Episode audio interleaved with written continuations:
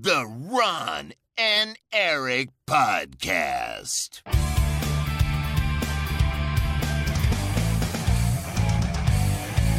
Double kill. Hallo, welkom bij de Ron en Erik podcast. De podcast van Ron en Erik over games. Dit is aflevering 462. Mijn naam is Erik Nusselder. Bij mij is zoals altijd Ron Worstemans. Hallo, goedemorgen. Live, live vanaf zijn nieuwe PC. Ja. ja, vorige week ook al, hè? Ja, maar dit is toch, weet je, toen had je hem net. Ja. En nu, nu, eh, nu ben je gewend. Ja. Oh, we moeten er nog één op deze podcast. We moeten ook nog eh, eh, Cyberpunk op het lijstje zetten. Oh, heb je die Die gespeeld? is de, ja, ja, die is de nieuwe, Oh, is de nieuwe dinges. Alles. Ja, Bij alles. ja, oké. ja, zoals Ron eigenlijk al zegt, we hebben heel veel om over te praten. We hebben echt heel veel om over te praten. We hebben zoveel om over te praten met een R. Dat ik eh, op een gegeven moment zelfs een tweet eruit stuurde van dit is alles waar we over gaan praten. Dan weet je altijd vast. Oh, echt waar? heb je al gewoon... eh, Nou ja, er waren heel veel mensen die heb je als ja, draaiboek op straat gegooid? Ja, als draaiboek, ja.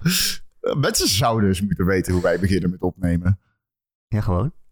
Dat Ja, hoorden niet. ze net. Dat hoorden ze ja. net. Ja, Dat was dat het is begin. inderdaad een zwaar trouwens. Dat waren ook. Ja.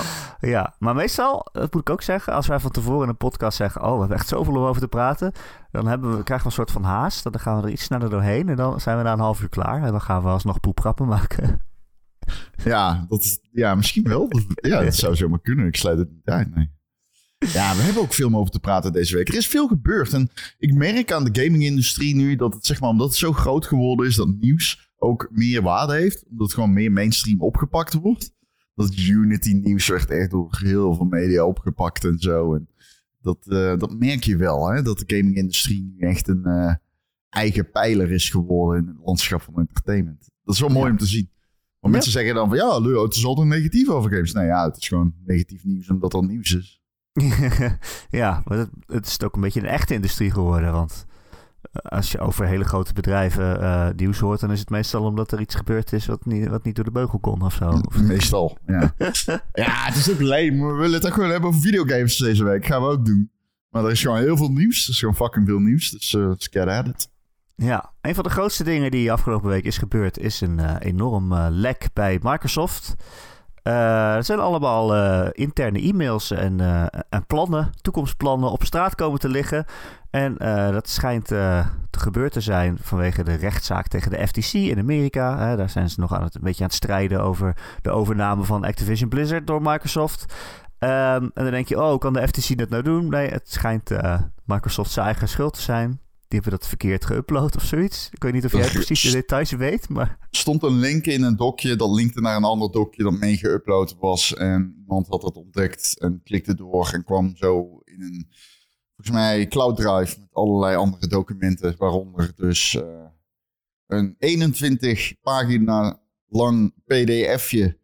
Met daarin een, pre, een echt gewoon... Het was een geweldig lek eigenlijk. Want Ja, er, was dus dat, er zaten er meerdere documenten en mails zijn gelekt. Eh, maar er zat dus ook een, eh, een pdfje in van 21 pagina's. Met, dat was een soort sheet. Een soort sheet zoals je vroeger zou maken als je een spreekbeurt had. En dan, en dan zeg maar lekker bondig, veel beeld van alle nieuwe consoles die je kunt verwachten. Een, een, een schema, want dit is wanneer je welke games kunt verwachten. Echt een topleak. Moeten ze vaker doen. moeten ze vaker doen.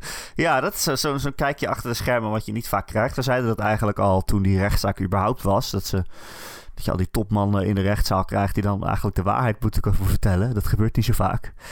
Eh, en nu krijg je echt een blik achter de schermen van hoe zo'n zaak gerund wordt. En ook...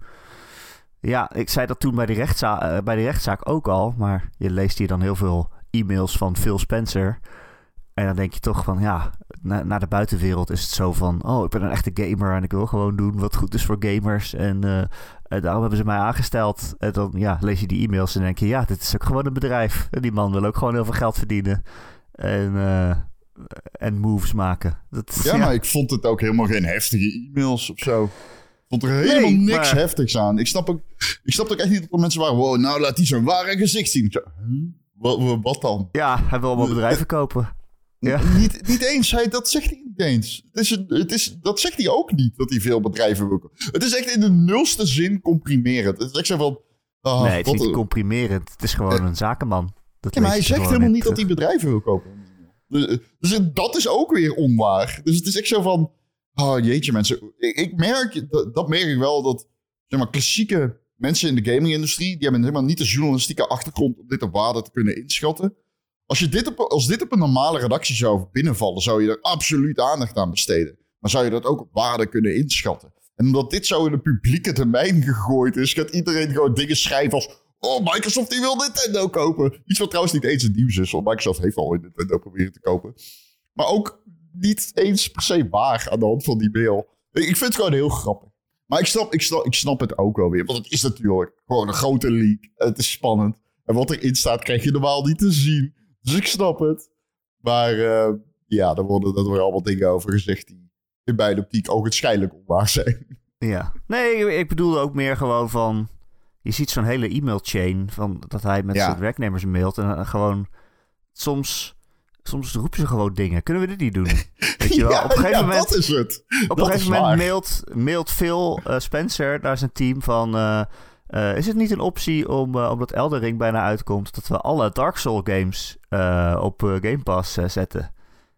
Als we werken met From Software. en dan een soort van Elden Ring upsell maken. Van, oh, vond je Elden Ring leuk? Dan kan je alle Dark Souls games nu spelen. Zo, dat soort dingen. Dat je denkt, ja, dat mailt hij gewoon in één zin. En dan zegt iemand, oké baas, ik ga het wel even uitzoeken. Ja. Leuk idee, dankjewel. Ja, het is ook. ehm, ja, er is altijd ook veel over rapporten. Hè? Van, eh, we hebben de aandeelhouders al, de, de grote aandeelhouders hebben we al, of de board, hebben we de rapporten al voorgehouden. En dat ging toen over Nintendo en Valve. Ehm, maar wat denk ik belangrijk is om te weten voor mensen, en dat is zeg maar. Kijk, dit soort bedrijven hebben gewoon afdelingen. Met, eh, die, daar werken heel veel mensen. En die onderhouden allemaal contacten met andere bedrijven. En die gooien continu lijntjes uit voor acquisities. En om te kijken van wat hebben jullie in de pijplijn zitten. En dat soort dingen zijn super normaal. En ehm, dit, dit is echt niet. eh, dit, dit, dit is niet, zeg maar, raar. Zeker niet voor een bedrijf dat eh, enkel in eh, market cap overschaduwd wordt door Apple. en Saudi Aramco, maar dat is natuurlijk een privaat bedrijf. Ehm, dus, dus er is. ik, ik, ik, ik vond het een beetje. Ik dacht toen ik het allemaal las, dacht ik. Oh, ik vind het super interessant om te lezen. Maar ik was begonnen bij de leak, omdat ik het via ehm NeoGAF, maar eh, Re- Reset Era eh, to- tot me kreeg. Ehm, waar het aanvankelijk eh, als eerste gemeld werd. En toen. Daarna las ik de takes. En toen kreeg ik. Daardoor zat er een heel groot contrast in tussen hoe ik het las en hoe erover bericht werd. En ik kom vanuit die positie van. Ik vind, nou ja, ik vind het heel interessant om te zien hoe dat dan een eigen leven gaat leiden. Ehm, maar, maar ja, nee, eh, wat jij zegt klopt. Het is een chain aan e-mails die je voor je ziet, die bijna onwerkelijk lijkt. Je ziet eh, ook eh eh, eh, Matt Booty en zo wordt gecc'd. Ehm, het is allemaal best wel grappig. Een van de grappigste e-mails en eentje die het breedst is opgepakt, maar in mijn optiek echt gewoon totaal niet zeggend is, is er eentje over Nintendo en Valve. Tussen aanhang, het werd letterlijk tussen haakjes erbij gezegd. Het is een, de, de e-mail heeft als subject random thought. en is van eh, eh, een of andere, eh, volgens mij iemand van Board of Directors, ik weet het niet zeker. Die zegt iets van, hey, wat als we Nintendo kopen? wat als we Nintendo kopen?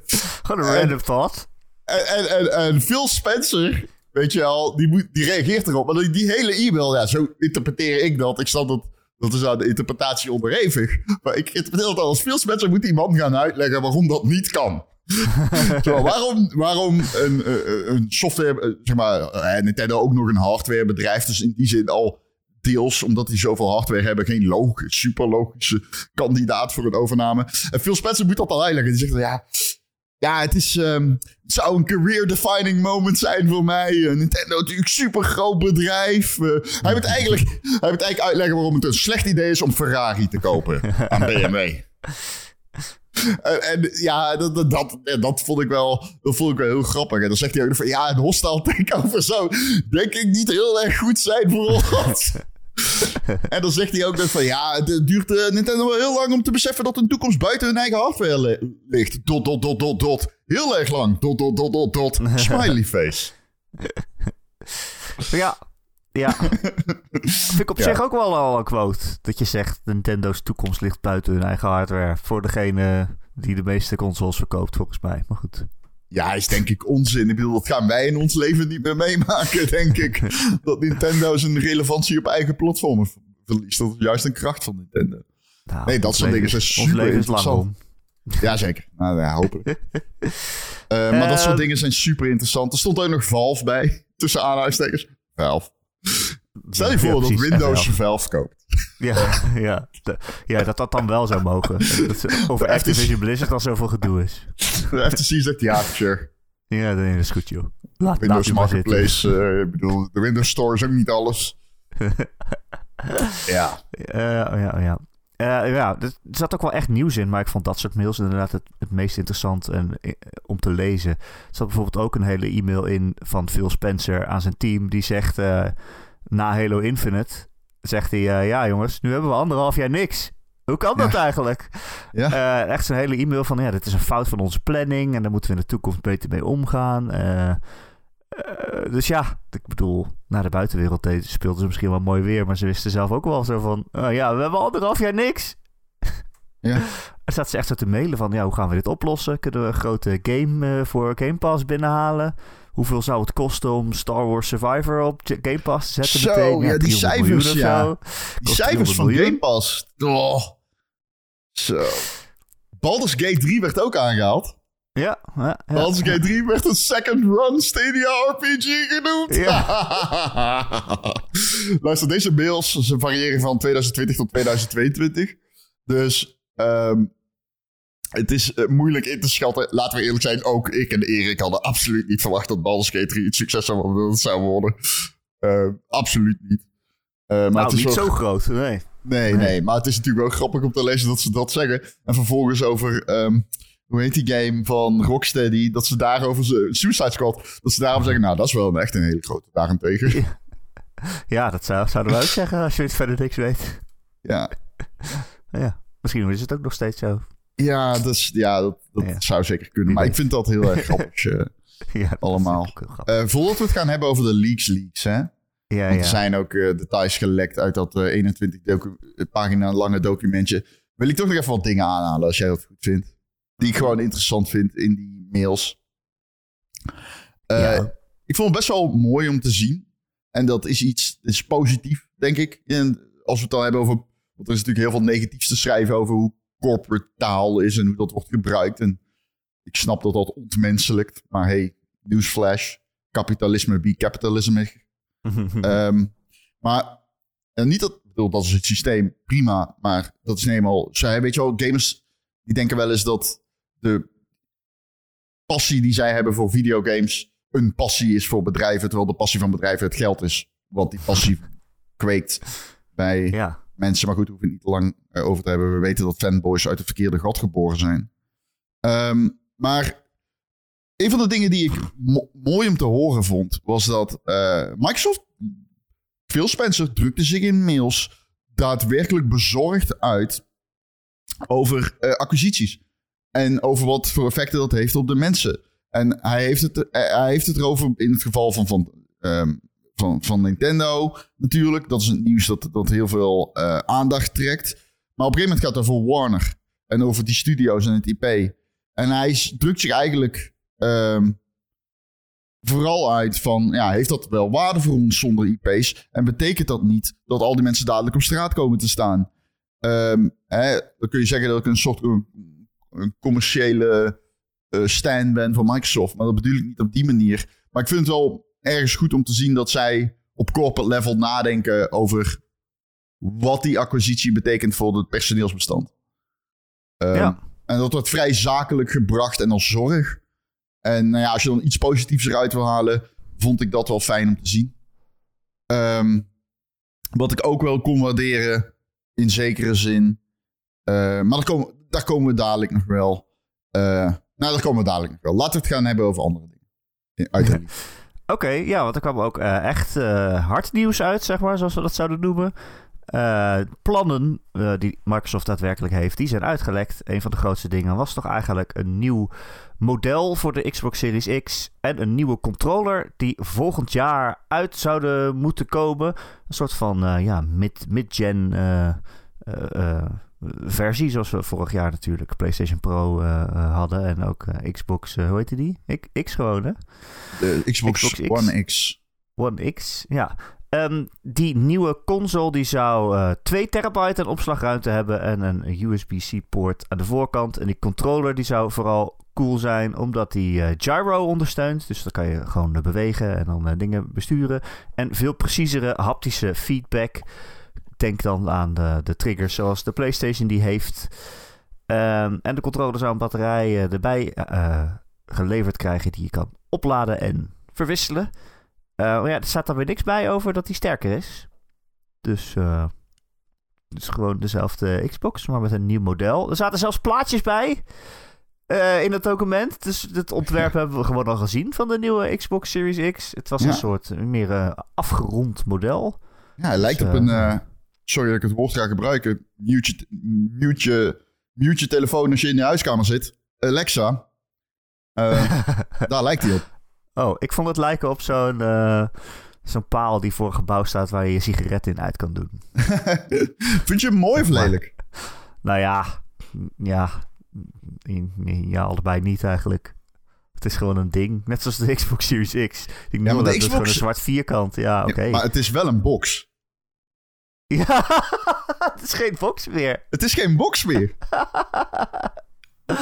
De X-cilinder. Je kunt over alle Xboxen in ieder geval zeggen dat ze een soort van, in de vorm, soort van zijn van een box. Ook van die oude, nieuwere series. Nee. Of van die nieuwere eh 360's. Ja, nee, het is geen box meer. Het is geen box. En nu? Dat weet ik niet.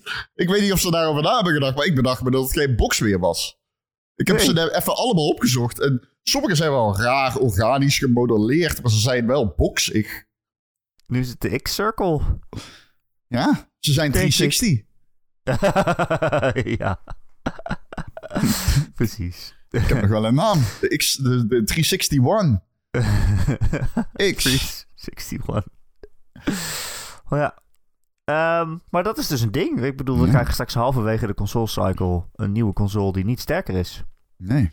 Waarschijnlijk. Ik bedoel, het Nee. staat niet in die plaatjes althans. Nee, nee, dat, de- ja, het, eh, ik, eh, ik heb dat volgens mij al eens gezegd in de podcast. Van, ik verwacht ze ook niet, eh, deze cycle. Dat deze consoles veel sterker zijn bij launch dan, ehm, dan de vorige generatie. Ik moet wel zeggen, ik denk dat het voor heel veel mensen de upgrade naar 4K 60 fps waard zou zijn. Ik denk echt wel dat mensen daarvoor zouden betalen. Maar niet genoeg, blijkt. Anders ze het wel gedaan. Want ze kunnen blijkbaar met deze mid-gen eh, upgrade naar gewoon ja, USB-C en meer storage en zo kunnen ze blijkbaar ook geld verdienen. En genoeg om dat te kunnen vervangen met een eh, echte grafische update, blijkbaar. Ja, heel veel mensen zullen zeggen, ja, je hebt nog niet eens alles gehaald uit de console die je nu al hebt. Nee. Dus, Ja, eh, mensen zijn een beetje huiverig geworden erin. Maar ik zei het ook bij de Steam Deck, van die komt echt niet snel. Er komt geen Steam Deck 2. En nu heeft Valve ook op papier gezegd, er komt de komende jaren geen Steam Deck 2. Die komt niet. En Nee. waarom niet? Ja, het heeft helemaal geen nut om dat te doen, omdat je dan de eenduit uit je design haalt. Ontwikkelaars moeten opeens voor twee Steam Decks gaan programmeren in plaats van één. Dat is helemaal niet logisch. En ik denk op zich, als je kijkt naar Sony, ik denk dat Sony ook niet met een mid-gen upgrade komt van de PS5. Ik denk dat die ook gewoon met een mini komen en that's it. ja, PS5 slim. Ja, Eh, hij is trouwens helemaal digitaal. Er zit geen disksleuf in, voor zover we kunnen zien. Nou, dat staat er Ja. bij eh, All Digital. Ja.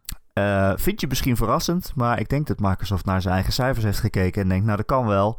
Want ergens in die leak zat ook, eh Ja. zaten ook de percentages van Xbox Series S'en en Series X'en die zijn verkocht. En op dat moment dat die slide gemaakt is, ging het om drie kwart van de mensen die een Series S hadden gekocht. Voor iedere Xbox Series X worden drie S'en verkocht. Ja. ja, dus de meeste mensen die een Microsoft-console in huis halen, die kiezen voor de Series S. Eh, ik vond dat wel eh, verbazingwekkend eigenlijk. Ik had toch, ja, als, zoals wij hier ook in de podcast praten en zo, dan denk je toch, ja, de meeste mensen willen toch gewoon hun game zo mooi mogelijk spelen. Maar nee, de De meeste mensen spelen FIFA. meeste mensen En- spelen van FIFA. En dat of, is eh, het, hè? Ja, en het is ook een hele mooie console, hè, begrijp me niet verkeerd. Ook Nee. zeker voor die prijs, dat is natuurlijk top. Dat hebben ze dus ook mooi ingezien. Nee, maar ik zit er wel vaak aan te denken van... wij zitten er echt naast met ons beeld en de data. Want eh, Starfield is de op vier na best verkochte game van 2023. Terwijl als je dat ons vijf maanden geleden had gevraagd, hadden wij gezegd, ja, waarschijnlijk staat hij niet in de top 10, want iedereen speelt hem via Game Pass. Ja. ja, maar dat is de wereld waar wij in zitten. Iedereen heeft Game Pass, omdat wij gezegd hebben dat ze dat moeten nemen. ja, omdat wij reclame maken voor Game Pass. Nee, maar dat is dus hoe het eigenlijk, het contrast is zo groot geworden tussen... eh, hoe meer je erin gaat verdiepen, des te meer je het idee krijgt dat je het allemaal weet. En dan blijkt toch gewoon dat de meeste mensen gewoon FIFA en Fortnite willen spelen op 1440p. Ja, voor goedkoop. Ja. Ja, is ook zo. Ja. Eh, en een andere leak die erin zat waren eigenlijk eh, ja, de, plannen voor de komende jaren van Bethesda. De, eigenlijk de hele line-up eh, werd, eh, ja, zat er gewoon in. In zo'n overzichtje van fiscaal jaar 20 tot en met 24. Eh, moet je dus ook bij aantekenen dat dit kaartje dus gemaakt is in 2000, ja, op zijn laatst 2020. Dus het is al zeker drie jaar oud en klopt misschien niet meer. Maar ja, eh, die dingen waar ze toen mee bezig waren, die kan je hier natuurlijk in zien. Ergens dit jaar zou bijvoorbeeld een Oblivion remaster uit moeten komen. Of komend jaar moet ik zeggen. ja, die was al deels gelekt. Ja, die was al deels gelekt. Er wordt een re- remaster van Fallout 3 gemaakt. Althans, die, die wordt genoemd, die game, in dit overzichtje. Dus tenzij die geannuleerd is in de tussentijd, was dat in ieder geval het plan. Eh, er komt een vervolg op Ghostwire Tokyo. Ghostwire Tokyo 2. Dat vond ik eh, wel een verrassing. Ja, maar eh, dit kaartje is gemaakt voordat Ghostwire Tokyo uitkwam. Hmm, Dus misschien is dit geannuleerd omdat die game niet succesvol genoeg was. Dat kan natuurlijk. interessant. Zijn ze wat anders gaan maken. Ja, en uh, Kiwami is weg natuurlijk. Bij eh, die. Ja, ook dat. Maar ja, wel grappig dat ze al de- het vervolg hadden gepland voordat de eerste game af was, inderdaad. Ja. Ehm, en de Elder Scrolls 6, die staat voor fiscaal jaar 24. Dus dat zou eh, eh, ja, vanaf volgend jaar moeten zijn, toch? Dan. ja. Maar ja, ik denk niet dat dat gebeurt. Ehm, dus ja, dat zijn ook wel, wel echte, echte leaks, inderdaad. Wel echt, echt nieuws. Ehm, Ik zeg Kiwami. Ik bedoel, ik moest het even googlen, maar ik bedoel eh, Mikami. Oh, ja. Shinji Mikami. Ja, Kiwami is de Yakuza-game. Ook precies. Zo. Probeer je een bruggetje te maken, Nee, helemaal niet. Nee, naar nee, nee. Yakuza-nieuws. Nee, nee, nee, zeker niet. Dat is er hoor, als je wil. Het is er. Nee, ja, we gaan er zo heen. Maar ik wilde nog wat zeggen hierover. Maar... Oké, vertel. Nee, ehm, eh, waar was je? Bij Doom Year Zero, toch? Eh, ja, eh, dus andere games die er ook op staan is bijvoorbeeld Doom, Year Zero. Eh, ja, de Indiana Jones game staat er natuurlijk op. Dat is, dat zou ergens dit jaar moeten komen of volgend jaar. Ik weet niet zo goed hoe fiscale jaren werken qua naam. Tot en met maart. Het gaat van april tot en met, tot en met maart. Maar Ja. In begint het dan in de 22? Of eindigt het daar? FJ 23 loopt van april 2022 tot begin 2024. Ja, FI. FY. Ja, dat is dus nu. Ze loopt een beetje achter, wat dat betreft. Ja. Ehm, en er komt een licensed IP-game. Ik weet niet wat dat dan zou zijn, maar dus niet Indiana Jones. Er is iemand bezig met een licensed game. Eh, en Dishonored 3 staat er ook op.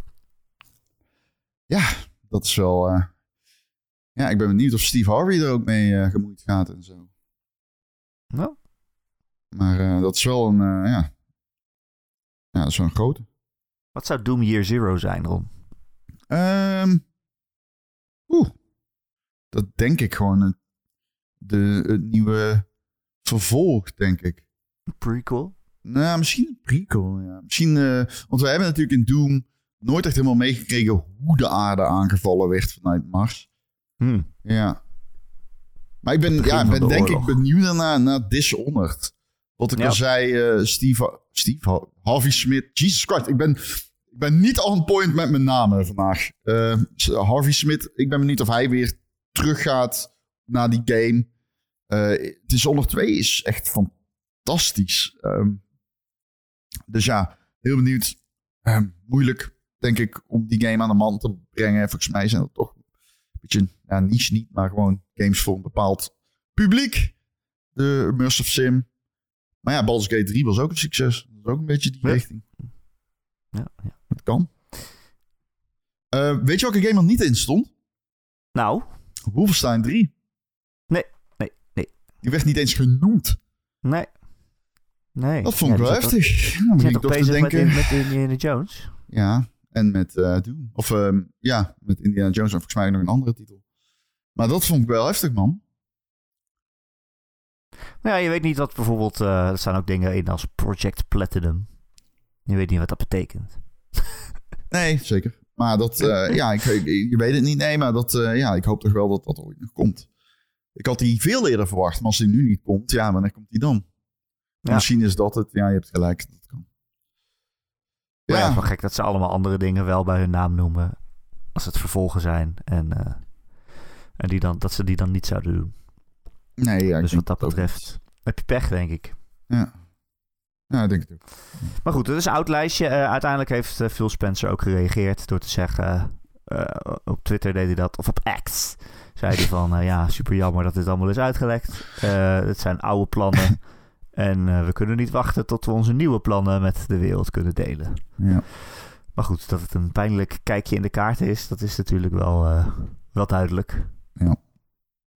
Ook al Ja. gaat nu misschien niet alles van wat we net verteld hebben door. Of zijn er nog dingen veranderd? Dat kan, al, kan altijd. Nee, dat, eh, Phil Spencer heeft een publieke reactie gegeven, zowel intern en eh, heeft het een tweet gestuurd. Eh, een X, ja, jezus, fuck it, tweet. En hij zei dat, ja, het, wij baalden ervan natuurlijk.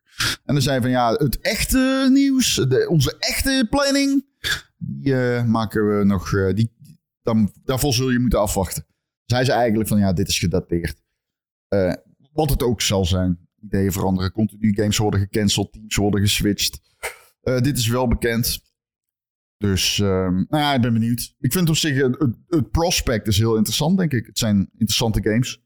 Ehm, niet dat ik nou echt wakker op blijf, wakker blijf voor een eh, remaster van Fallout 3 en eh, Oblivion. Maar ja, ja goed. Ik denk dat dat wel een, een, het winnen is van je IP's op een manier die eh, Microsoft denk ik voorzien heeft toen ze Bethesda hebben gekocht. Eh, gewoon gebruik maken van de IP's die je op stal hebt. En eh, nou, dat zijn ze wel aan het doen hiermee. Ehm, ik zou nog één ding willen uitlichten in die leak. En dat is in dat pdfje, Erik. Daar eh, zitten ook wat details. Zit, staan ook wat details over. en een timeline. van. nou ja, de komende Xbox in 2028. Staat Oh ja, die op ja, de planning. ja. Ehm, nou, nogmaals verouderd dokje. Maar eh, de cloud speelt daar een, ro- een grote rol in. Ehm, ze hebben het over eh, een, een, eh, ja, cloud computing dat vermengd wordt met console hardware in je huiskamer. Dus eigenlijk native gemengd met de cloud. Eh, zoals eh, Flight Simulator dat bijvoorbeeld doet. En het eh, idee was bij Crackdown 3 destijds. Zo, ja, ik wou het zeggen, ja. Ja, ehm, ze noemen het Gen 10. De nieuwe console. Generation 10. Vind ik, Gen X dan? vind ik toch al wat dat ze dat gaan zeggen. Dat vind ik echt gamingtaal. Gen 10. Eh, maar ja, zij denken dus dat cloud game in de toekomst is. Microsoft is een cloudbedrijf, dus dat is niet zo heel erg raar. Ze beginnen al sinds 2018 met hun cloudcijfers in hun eh, annual reports en zo. Dus die roze bril voor de cloud, hè, die, eh, die snappen we wel. Maar toch, kijk, in dat documentje staat 2023 staat daar. En dan zie je de verdeling van Xbox Game Pass subscribers. En dan zie je een paar lijntjes. En dan zie je dat er heel veel console-first gamers zijn. Heel veel mensen op hun consoles. Dan zie je dat het, eh, nou, nou ja, laat ik zeggen, een vijfde daarvan is eh, PC-gamers. En eh, het streepje van de cloud is zo klein, dat kun je amper zien. Dan extrapoleren ze, of althans ze kijken verder daarna. Dan zeggen ze, oké, hier komt de wireless controller, onze nieuwe wireless controller met, eh, met fucking, weet ik veel, wat ze allemaal hebben. Hij heeft een broek aan. Weet ik. Het lijkt net of hij een broek aan heeft. Ja. ja. Ja, ja. En Gyro. Dan een jaar later in 2025, 26 komt die mid-gen console. Ge- Geen grafische updates, maar een cosmetische vooral. En dan Gen 10 in FY28.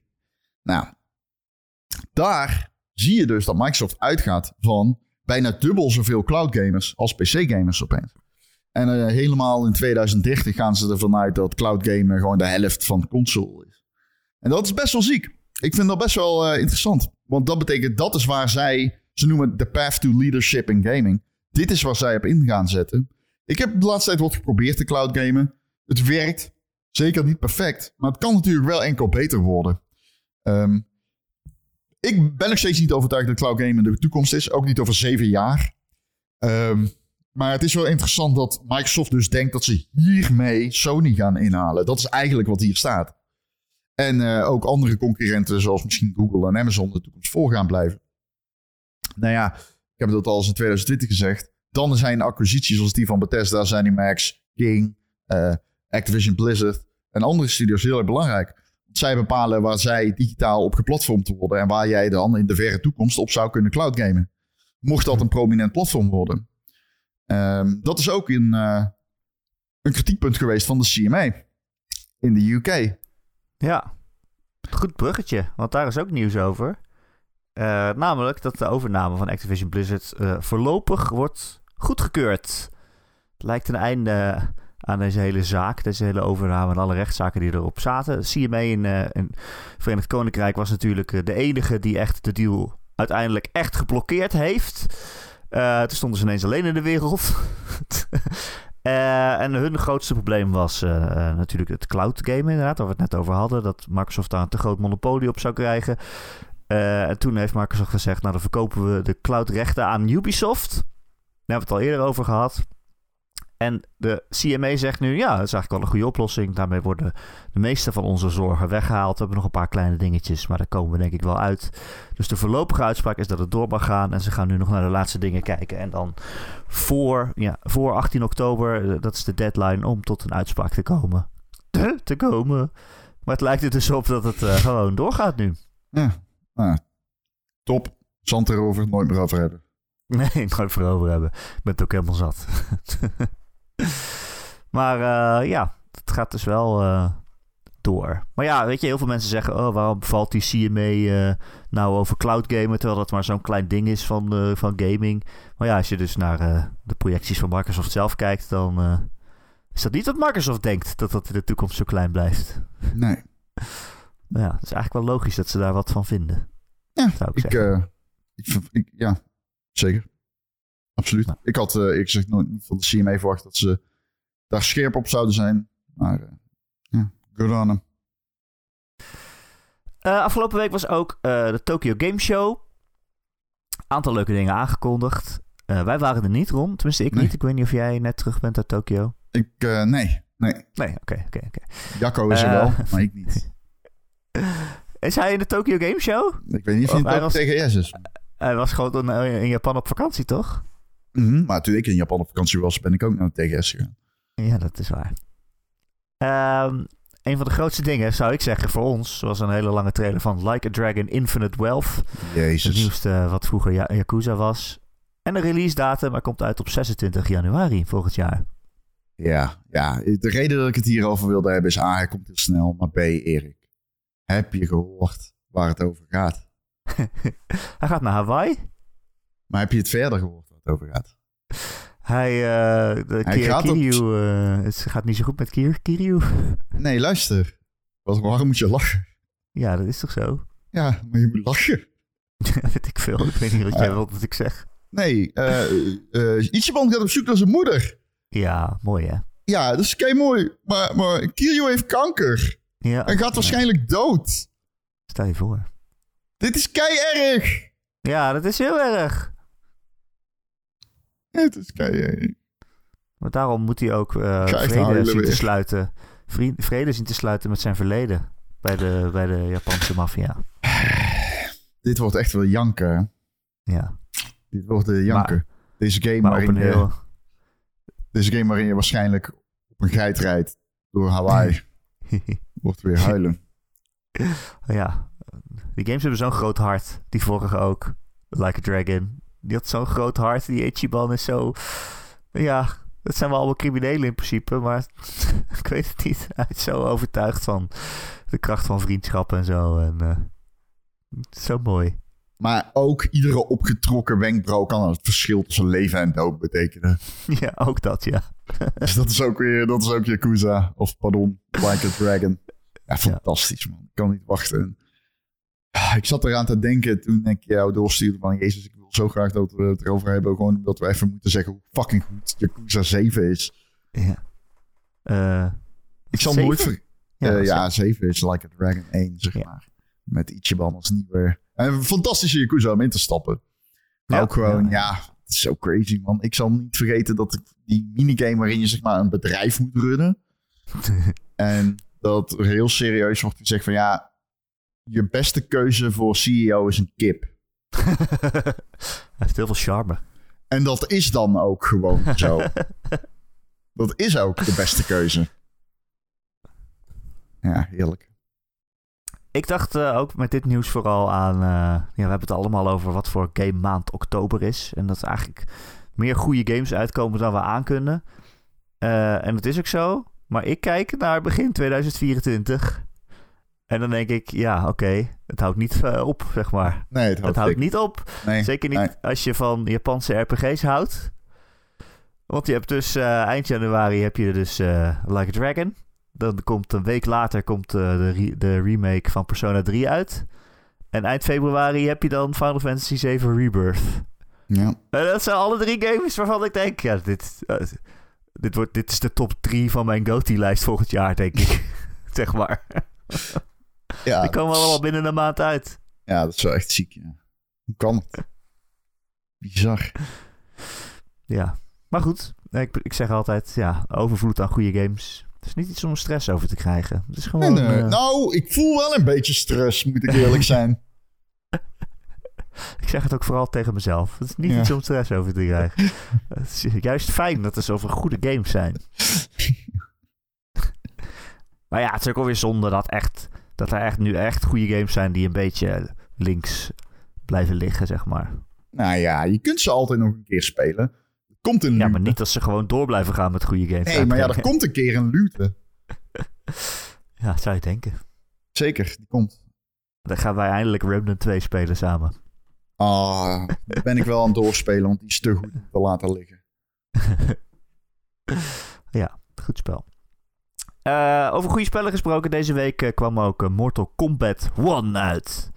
De reboot van Mortal Kombat. Ja, En ja, ik heb hem niet gespeeld, maar ik heb wel allemaal filmpjes gezien en over allemaal bloederige fatalities. Maar Ron, Ja. jij bent hem aan het spelen, toch? ik ben hem aan het spelen, ja. Ik heb een code gekregen. En, ik had eigenlijk zoiets van, ja... Ik, ik weet niet, ik wilde hem eigenlijk in de vorige podcast... Maar het ding is dus, met die game... Hij komt tegelijkertijd met heel veel andere goede games... wat het moeilijk maakt. Want ik speel Mortal Kombat voor de storyline. Ehm, ja, en dat doet het gewoon super goed weer. Het is echt een film met, met, met vechtscènes die je zelf speelt. En eh, het is een reset. Deze game eh, begint eigenlijk opnieuw. Ehm, wat dat betreft vind ik het wel fijn om aan te kunnen raden. Want dat betekent dus dat eigenlijk iedereen er mee uit de voeten kan. Ehm, je hoeft niet heel veel verstand te hebben van de lore. Eh, maar ja, mocht je niet weten, eh, aan het einde van Mortal Kombat 11 wordt Liu Kang een, eh, een god van vuur en ijs. En ehm, hij verslaat Tuurlijk. Chronica en, en Shang Tsung. En Chronica heeft zeg maar alle timelines gereset. En dat is ook waar die game begint, letterlijk, bij de geresette timeline. Dus je komt allemaal eh, characters tegen en die kennen elkaar nog niet. Terwijl ze natuurlijk wel eigenlijk elkaar horen te kennen, want het zijn allemaal Mortal Kombat personages. En daar ontvouwt zich het plot. Ehm, ja, het heeft weer een toernooi. Het heeft weer een klassieke Mortal Kombat toernooi. En eh, ja, het is gewoon silly. Het is gewoon echt heel silly. Maar dit is de ultieme krat bier doorgeef de controller samen op de bank game. Gewoon samen lekker Mortal Kombat spelen. Genieten van vijf minuten aan insane vette cutscene. En dan lekker vechten. En dan weer de controller doorgeven. Vijf minuten cutscene. Lekker vechten en de controller doorgeven. Ik vind het echt geweldig. Ehm, deze game, ik ben zo blij dat die gemaakt wordt door eh, NetherRealm.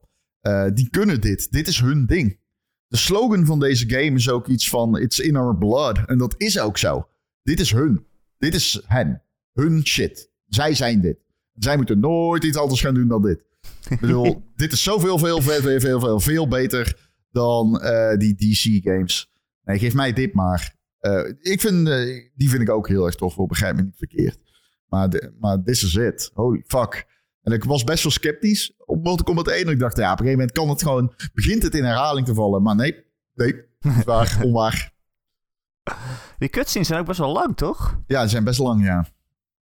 Ja, het varieert. Soms zijn ze vijf minuten, soms tien, soms twee. Ehm, ligt er een beetje aan. Het is wel gewoon 15 uur, 20 uur aan het singleplayer, heb ik begrepen. Ja, ja. Nou ja, mooi. En je speelt hem op je PC? Ja, ik speel hem op de PC. 60 frames per seconde gecapt, hè. Fighter. Eh, dus mag niet hoger. Ehm, Oh ja, tuurlijk. ja. Maar eh, ja, prima.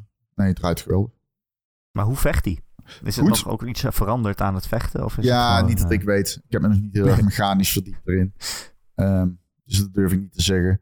Ehm, er zitten wat eh, nieuwe voice in.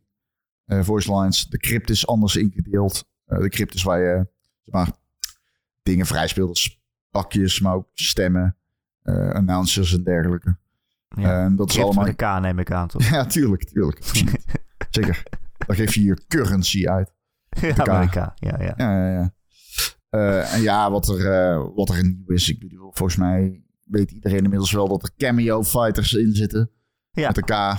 Dus eh, je kunt eh, grabs laten doen door, door, door iemand die zeg maar achter je staat.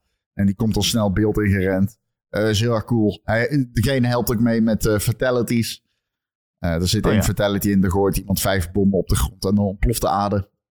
Ehm, Een beetje overkill wel. Ja, ik weet ook niet. Ja, er gebeurt er één bom. Eén zo'n bom doet bijna niks. En dan vijf van die bommen. En dan ontploft letterlijk de hele aarde. En dan staat er fatality. Ja, in principe heb je hem vermoord. Ook jezelf dan neem ik aan, maar goed. Ja, en verder eh, de, de, de combo's in de lucht keren terug. De air combat combo's, dubbel K. Eh, maar dat is het wel. Gameplay inhoudelijk, volgens mij zijn dat wel de grootste dingetjes. Oké, is dat genoeg? Dat is zeker genoeg. Deze game is fantastisch. Deze game is fantastisch. Het is absoluut genoeg. Eh, je, je kunt weer je eigen character samenstellen voor online. Ehm, ja, het voelt, het voelt weer heel erg als de vorige qua input. Hè? De, de, de defense, de high-low kicks, eh, eh, attacks. Ehm, het is gewoon die Mortal Kombat game, maar dan met een nieuw verhaal. Geliktere graphics. En ehm, ja, de personages zijn eh, een beetje onder handen genomen. Dus eh, nieuwe movesets en die eh, cameo moves. Het is wel een- waardig vervolg hoor. Het is niet een update die door had kunnen komen in 11 of zo. Ze hebben wel Nee. gewoon basale dingen. Het speelt en voelt anders. Maar ja, het is ook gewoon herkenbaar Mortal Kombat. Het is natuurlijk nog steeds dezelfde game van dezelfde ontwikkelaar. Ja, ja. Ja. Heb je ook beelden van de Switch-versie gezien? er waren nog wel wat mensen boos over de, eh, dat die niet zo mooi was. Ja, dat is eh, niet overdreven volgens mij. De gezichten. Het waren, het waren vooral technische eh, mankementen. die ook invloed hadden op de gameplay. De input van de, zeg maar, frame lag. Waardoor zeg maar, de input vertraagd werd. Nou ja, in een fighter is dat natuurlijk ook kut. Eh, ja, Ja, dus dat, hij dat, was ook wel echt-. Hij was ook wel echt heel lelijk. Het was wel...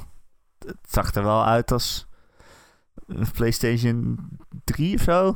Beelden. Nou, het- ja, de gezichten met name. Er was iets raars mee dat je geen Ja. gelaatsuitdrukkingen zag. Ja, die gezichten waren heel raar. Maar ja, ik weet ook niet wat mensen precies verwachten van een Switch-versie van eh Next Gen game. Nee, maar- precies. Ja. Maar volgens mij was de vorige Mortal Kombat zeg maar niet zo lelijk op Switch. Weet ik niet. Nee, volgens mij niet. Nee. Dus dat is meer, eh, meer het probleem. Maar volgens mij wordt er aangewerkt om dat... eh, Klopt. Ze zeiden, lossen. we gaan het eh, verhelpen. ja, maar goed. Dat blijft dan een Switch natuurlijk. Dus eh ik geen wonderen verwachten. Nee, precies. Maar goed, ik vond het wel grappig. Eh, ja, nee, het ziet er grappig uit. De memes zijn leuk. Memes zijn leuk. Ehm waar moeten we het nu nog over hebben? Wat ben jij nog aan het spelen, Ron? Eh, wat moeten we het nog over hebben? Unity misschien? Oh ja, Unity kunnen we het nog over hebben. Was het niet net opgelost eigenlijk? Ja, het is net opgelost. ja, het is net opgelost, maar ja, het, het, is, eh, ja, het is, het is, eh, het is niet heel relevant. Maar we kunnen, waarschijnlijk heb je het ook gelezen, Nou maar ja. Unity is een engine. En die hadden een fee voor iedere installatie ingesteld. Iedere keer als die geïnstalleerd werd, dan eh, een game met de Unity engine, dan werd er een fee betaald. Er zaten randvoorwaarden aan vast. Op een gegeven moment werd ook verduidelijk wat die randvoorwaarden waren. Maar ehm, ja, er was een massale opstand tegen dit besluit. Omdat dat met name kleine ontwikkelaars natuurlijk heel erg zou treffen. En eh, daar had eh, met name eh, dat, dat bestand van devs zat daar echt weinig zin in. Ehm, ja, Ja, nee, want het was per installatie moest je dan geld gaan geven aan Unity. En dat is natuurlijk, ja, je kan jezelf wel voorstellen dat er een heel genre aan games is waarvoor dat een groot probleem is. Bijvoorbeeld free-to-play games. Of uh, games die misschien via Game Pass of zo, of andere abonnementsdiensten worden verspreid. Ja. Uh, er was bijvoorbeeld één dev van, hoe heet die krabben-game ook alweer, die volgend jaar uitkomt? Another Crab's Treasure. Hm. Maar heel veel, ook heel veel andere devs die dat zeiden van ja, we hebben een game in Unity, die komt volgend jaar uit en onze game staat op Game Pass. We moeten bijna aan mensen gaan vragen of ze het niet te veel willen gaan installeren. Want dan gaan we failliet. Ja, dat soort dingen. Of als mensen hekel hebben gekregen aan bepaalde games, weet ik veel. Omdat ze te woke zijn. Dat mensen dan allemaal die shit gaan installeren om te kutten. Dat soort dingen.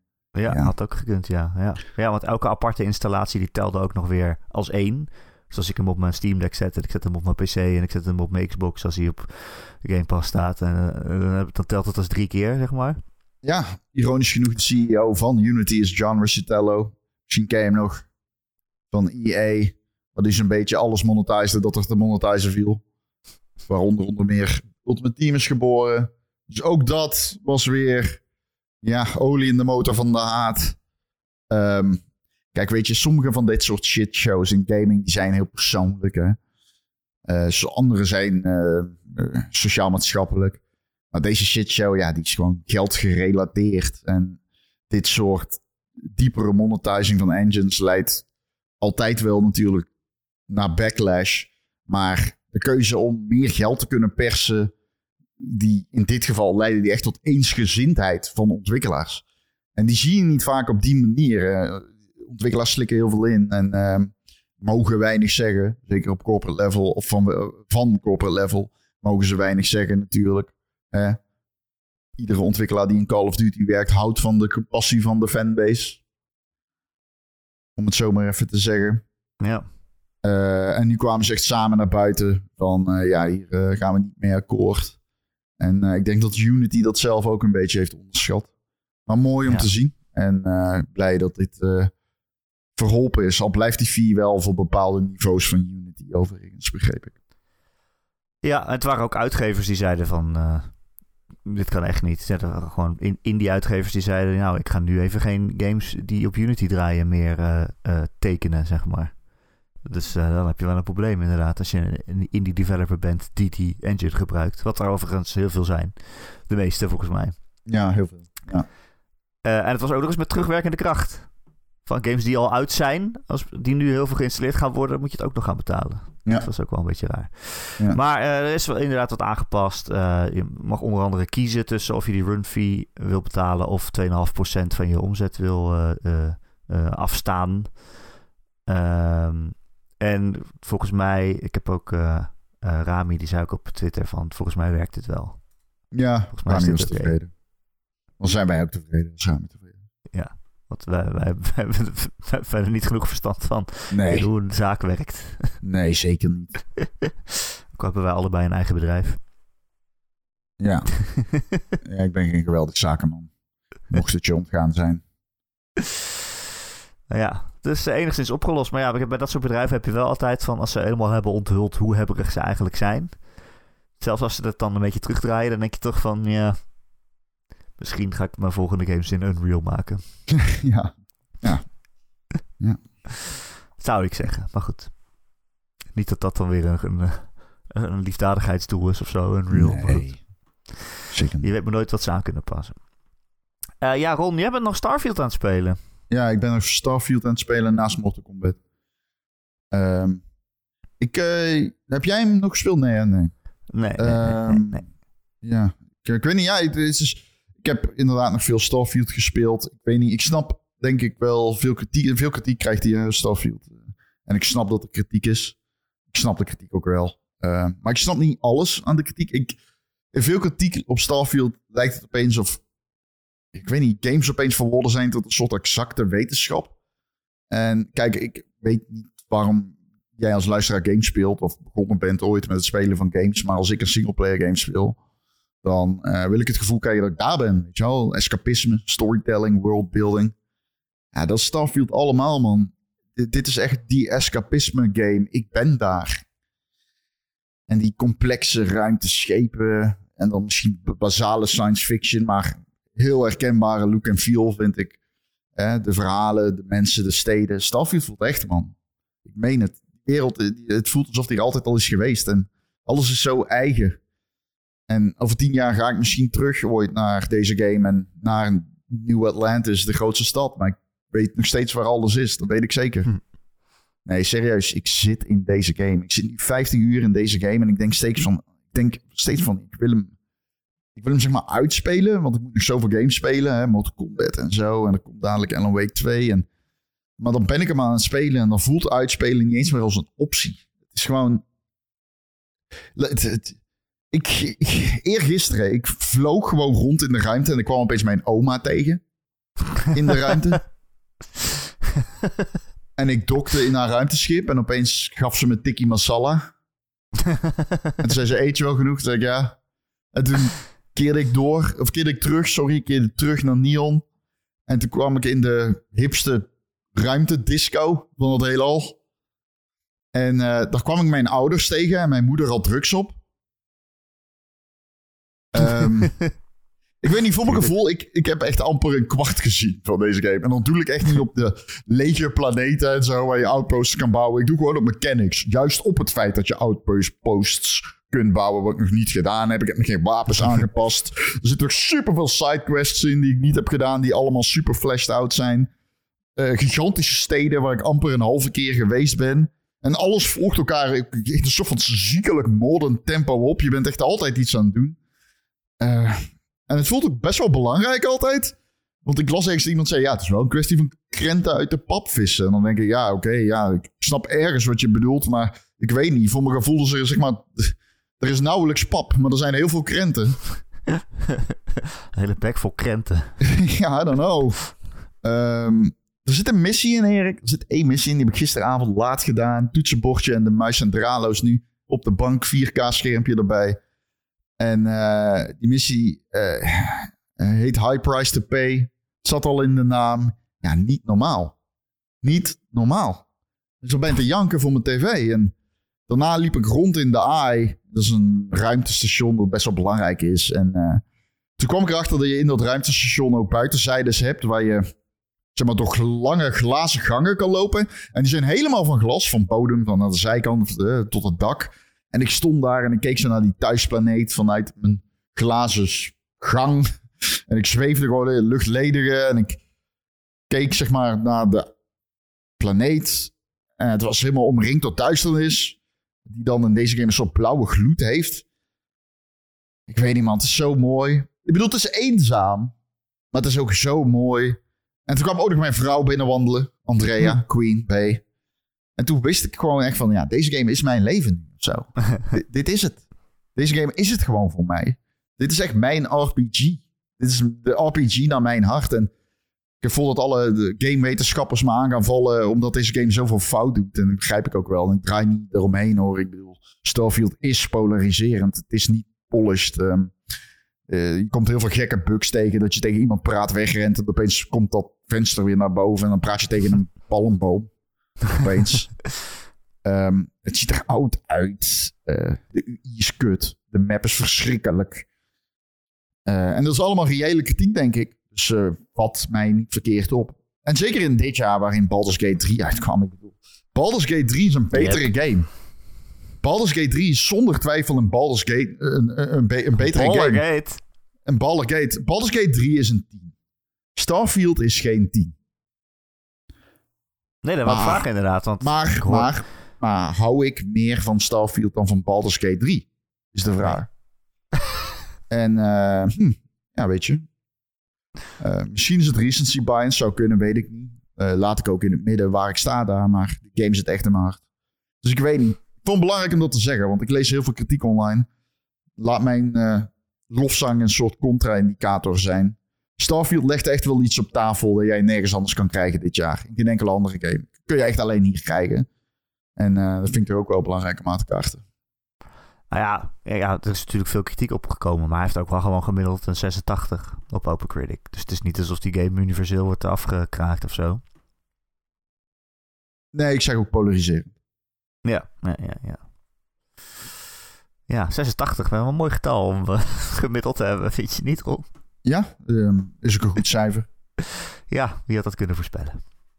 Dus eh zeer terecht, denk ik. Ehm, ja, goede game. Bijzondere game. Ehm, hoe laat is het? Ik heb ook nog een game gespeeld. Welke? Hij heet Goodbye Volcano High. Oh, ik dacht erom gaat nu zuchten of zo. Nee, helemaal komen. Nee, maar dat, is, dat gaat over tieners die... eh, dan haak ik af. ja, ik hou juist van tieners, Ron. Oké. Nee, ja, ik vind dat... Maar goed, ja. Nee, ik hou heel erg van eh, coming-of-age verhalen, zoals in eh, Life is Strange en zo. En eh, een beetje die teenage anxiety en... I don't know. als games dat goed doen, dan doen ze dat ook echt goed, weet je wel. Van zo'n periode in je leven dat, dat gevoelens extra groot leken... en dat alles wat je op dat moment voelt, dat, dat voelt als de hele wereld. En daarna komt niks meer. En het is het allerbelangrijkste ooit. En als dat goed gedaan wordt, dan, is het, dan, dan, dan, voel, dan zit ik daar weer helemaal in. Dan voel ik dat ook. En eh, ik vind eh Goodbye Volcano High doet dat eigenlijk best wel goed ook. het is eh, redelijk goed geschreven. Ja, ik zal niet zeggen dat het een super geweldige game is, maar Nee. ik vind het eigenlijk wel... Het, het raakte wel die gevoelens aan. Ik vond het wel een van de be- beste coming-of-age games sinds de vorige Life is Strange. Oké. Dus ik heb Nou, er zeer van genoten. Eh, als mensen die trailer misschien zich nog kunnen herinneren, die zat eh, in die show waarin de PlayStation 5 werd onthuld. Het is die game over dinosaurussen. Eh, het ziet eruit als, echt als een tekenfilm. Eh, het is een visual novel, maar dan ja, een tekenfilm. En eh, die dinosaurussen die, die leven gewoon in een wereld zoals de onze. Dus ze hebben allemaal technologie, ze hebben allemaal telefoons. Ze wonen in huizen. En ze gaan dus naar school, naar de middelbare school. Eh, en op een gegeven moment ben je aan het spelen. En dan komt er op het, op het nieuws, wordt er zo verteld van... ja, we weten niet precies wat er aan de hand is. Maar het lijkt erop dat er een hele grote meteoriet onze kant op komt. En die zou wel eens in kunnen slaan. Eh, ja, dat is natuurlijk de meteoriet waarvan wij weten dat de dinosaurussen ermee zijn uitgeroeid. Eh, ja, maar ja, de volgende dag ga je gewoon weer naar school. En dan is het van eh, iedereen een beetje aan het overleggen van hoe gaan we hiermee om? En eh, wat doen we nog als, als er zo'n grote kans is, zo'n reële kans is dat we misschien allemaal dood zijn over een paar weken? Eh, en dat is heel bijzonder om in zo'n verhaal dan een tiener te spelen. Omdat, ja, wat ik net zei, je hebt van die grote gevoelens, maar je weet niet waar je ze kwijt moet. En het is ook misschien nog eens je laatste week op aarde. Eh, je zit in, in, in de laatste klas van school en dan zijn er allemaal van die leraren die zeggen... ja, je moet wel nadenken over je toekomst en naar welke universiteit wil je gaan. En, en jij speelt iemand die was er sowieso nog niet echt over uit. En nu Mhm. komt er ook nog eens die meteoriet aan, waardoor je denkt... ja, wat maakt mijn toekomst eigenlijk uit? Ehm, en eh, die eh, personage die hij speelt, Feng heet die, die zit ook in een bandje. En dat is eigenlijk eh, eh, alles. Eh, muziek maken is alles. En ze doen ook mee aan een Battle of the Bands eh, wedstrijd. En eh, die, die willen ze dan nog heel graag winnen voordat het einde van de wereld gebeurt, zeg maar. En eh, ja, ben je allemaal een beetje liedjes aan het schrijven. En ja, er zit ook echt hele mooie muziek in. Echt van die muziek die die, die, tienerhormonen aanraakt. Het is... ja, hoe moet je het eigenlijk noemen? Een beetje powerpop. Een beetje zoals als Phoebe Bridgers of zo. Van die Als wie? hele... Phoebe Bridgers, ken je dat niet? Wie? Nou ja, van die hele mellow, eh, krachtige ballad indie pop. Bedroom pop noemen we dat geloof ik ook wel. Van die, van die mensen die beroemd zijn geworden vanuit hun slaapkamer... omdat ze Zo'n op YouTube pop is iets allemaal, allemaal heel rustige liedjes uploaden. Wat, je jij denkt aan seksmuziek. Een bedroom pop. Ja? Dan denk ik aan een sekspop. nee. Nee, dat bedoelde ik niet. Maar eh, ja, ik vond het eigenlijk wel heel leuk geschreven. Niet alles werkt helemaal heel goed. Ze, ze spelen bijvoorbeeld ook eh, Dungeons and Dragons. Eh, en dan doe je dat ook helemaal als verhaal waar je dan keuzes moet maken. En dan denk ik wel van ja, dat heeft Life is Strange ook al gedaan. Eigenlijk beter. Ja. En dat heeft eigenlijk verder niet zoveel met het verhaal aan zich te maken. Ze hebben het gewoon leuk tussendoor geplakt. Dan denk ik, ja, dit, dit, dit rekt de tijd wel een beetje. Dus de, de temporisering is niet altijd helemaal goed. Hmm. Maar ehm, ja, het is wel echt mooi geschreven, vond ik. Die personages zijn goed uitgewerkt. En met, met heel weinig woorden eh, schetsen die eigenlijk een heel goed beeld van wie iemand is. En hoe die in het leven staat. En dat vond ik wel knap gedaan. Ja, dat Dus is ik kan hem wel aanraden. Oké, cool. Ja. Vet. Oh, we zijn al aan het einde, denk ik, hè? Ja, we zitten wel op een uur. Ja, weet je Ja, wat ook een uur duurt? Ronde en Erik podcast. Elke maandag te downloaden via allerlei apps en de feeds. En als je ergens op abonneert, dan komen we elke maandagochtend vanzelf in je oren. En als je dat nou ergens doet waar je ook een recensie achter kan laten, zouden wij het heel fijn vinden als je dat een keer doet. Bijvoorbeeld op Spotify of Apple Podcasts. Want dan zijn we weer beter vindbaar voor nieuwe luisteraars. En dat vinden wij leuk en gezellig. En wil je nou meer Ron en Erik, dan kun je ons steunen via Patreon. Deze week is het weer tijd voor de Goaty Showty. Waarin Ron en ik allebei een game kiezen uit een bepaald jaar. Ja, ja, ja. En dan mogen jullie allemaal stemmen. Tenminste, als je in de Patreon zit. Mag je stemmen en dan kijken we wie er gewonnen heeft. En dat is altijd eh, super spannend. Nou, deze week gaan we ontdekken wie er heeft gewonnen tussen Skyrim en Minecraft. Holy shit, wat een line-up. Ehm, en als je iets meer geld geeft eh, per maand, dan word je vriend van de show. En dan verdien je een dikke, dikke shout-out. Dat zijn deze week Betje Fris, Bobby, Christian, Dozen Faces, Grekio, Heisenberg 190, Marky Mark, Mr. Mime, Raoul, RDK for Life, Recreator, The Rock, The Killing Bean, Wesley D, Tijn en zijn vrouw en Tijns minnares. Ja, staat hier om. Ik lees Ja. er de lijst voor. Ja, het is... Ik zou, ja, ik zou er gewoon niet, iets geheimer over doen. Maar goed. Ja. Ik weet niet wat haar belangen zijn. Ik ook niet. Nee, weet ik ook niet. Nee, misschien is dit gewoon uh, zwartmakerij natuurlijk. Kan. Ehm, ja, heb je geen geld voor ons over, geen probleem. Je bent ook altijd welkom in onze Discord, de Ron en Erik Discord. Een hele leuke gaming community met eh, bijna 500 luisteraars. En die zitten lekker over games te praten. En het linkje daarvoor vind je in de show notes. Dus eh, kom er gezellig bij. Dat is alleen maar leuk. Ron, Ja, we hebben het gehaald in een uur. Al het ja nieuws. goed. Goed gedaan. Ik ben trots op ons. Zeker. Al het nieuws. Eh, dat is knap. Oh, Ja, er we nog nieuws binnen. Nee, geen Oh, plek meer. nee, ja. Geen plek meer. Oké. Nee, sorry. Nee. Geen nieuws meer. Microsoft koopt Nintendo. nee, sorry.